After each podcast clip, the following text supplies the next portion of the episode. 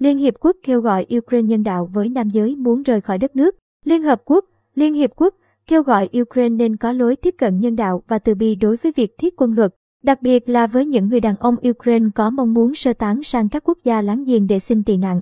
Theo báo Anh Guardian, nam giới trong độ tuổi từ 18 đến 60 tại Ukraine bị cấm rời khỏi đất nước sau khi Nga thực hiện chiến dịch quân sự đặc biệt vào ngày 24 tháng 2. Mặc dù chính phủ Ukraine không bắt nam giới nước này phải tham gia chiến đấu mà chỉ ở lại đất nước song không tránh xuất hiện những lo ngại về viễn cảnh cầm súng bắt buộc nếu xung đột tiếp diễn. Chúng tôi công nhận các quốc gia có quyền phòng vệ theo hiến chương Liên Hiệp Quốc và luật pháp quốc tế. Các quốc gia cũng có thể yêu cầu công dân của họ thực hiện nghĩa vụ quân sự theo các tiêu chí và điều kiện nhất định, phù hợp với luật pháp quốc tế.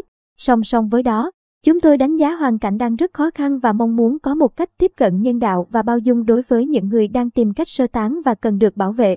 Ông Matthew Sanmas, phụ trách truyền thông tại Cao ủy Liên Hợp Quốc về người tị nạn UNHCR, nhấn mạnh, theo các nhân viên hỗ trợ tại biên giới, nhiều người đàn ông ở Ukraine đã tìm cách sang Hungary, Ba Lan và Romania. Những người này không sinh ra mà chỉ sống tại Ukraine vì lý do gia đình hoặc vì công việc. Chia sẻ với báo Guardian, Alexander, nhân vật đã được đổi tên, sinh ra tại Belarus và sống tại Đức trước khi sang Ukraine cho biết anh có thể tạm trú tại Ba Lan. Điều này đồng nghĩa với việc anh có thể sống tại Ba Lan trong 10 năm. Tuy nhiên, vì anh là một công dân Ukraine nên không thể rời khỏi đất nước. Tôi đã liên hệ với giới chức Ba Lan nhưng họ cho biết họ không thể làm gì vì tất cả phụ thuộc vào giới chức Ukraine. Tôi có vợ và một con trai.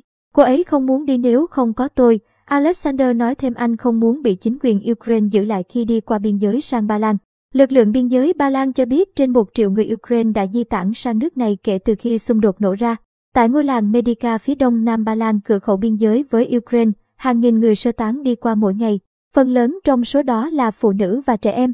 Cuộc di cư ồ ạt đã gây ra tình trạng tắc nghẽn nghiêm trọng tại biên giới. Với dòng người và ô tô kéo dài tới 14 km và thời gian chờ đợi để được qua biên giới lên đến 40 giờ. Theo những người có mặt tại cửa khẩu bên phía Ukraine, thời gian chờ bị kéo dài ra do giới chức Ukraine thực hiện kiểm tra từng người một qua biên giới để đảm bảo không có người đàn ông nào được phép lọt qua. Lực lượng biên giới Ba Lan cho biết lệnh cấm của Ukraine không áp dụng đối với nước này và Ba Lan hoan nghênh bất kỳ ai rời khỏi Ukraine, bất kể giới tính. Đối với chúng tôi, mọi người đều bình đẳng khi ở biên giới. Piotr Yakilas phát ngôn viên của lực lượng cho biết giới chức Ba Lan không có số liệu bao nhiêu nam giới đã vượt qua biên giới. Theo luật Ukraine, vẫn có những trường hợp ngoại lệ cho nam giới rời khỏi đất nước như họ là nguồn thu nhập chính trong gia đình ba con trở lên dưới 18 tuổi, cha đơn thân có con dưới 18 tuổi hoặc bảo hộ cho trẻ khuyết tật.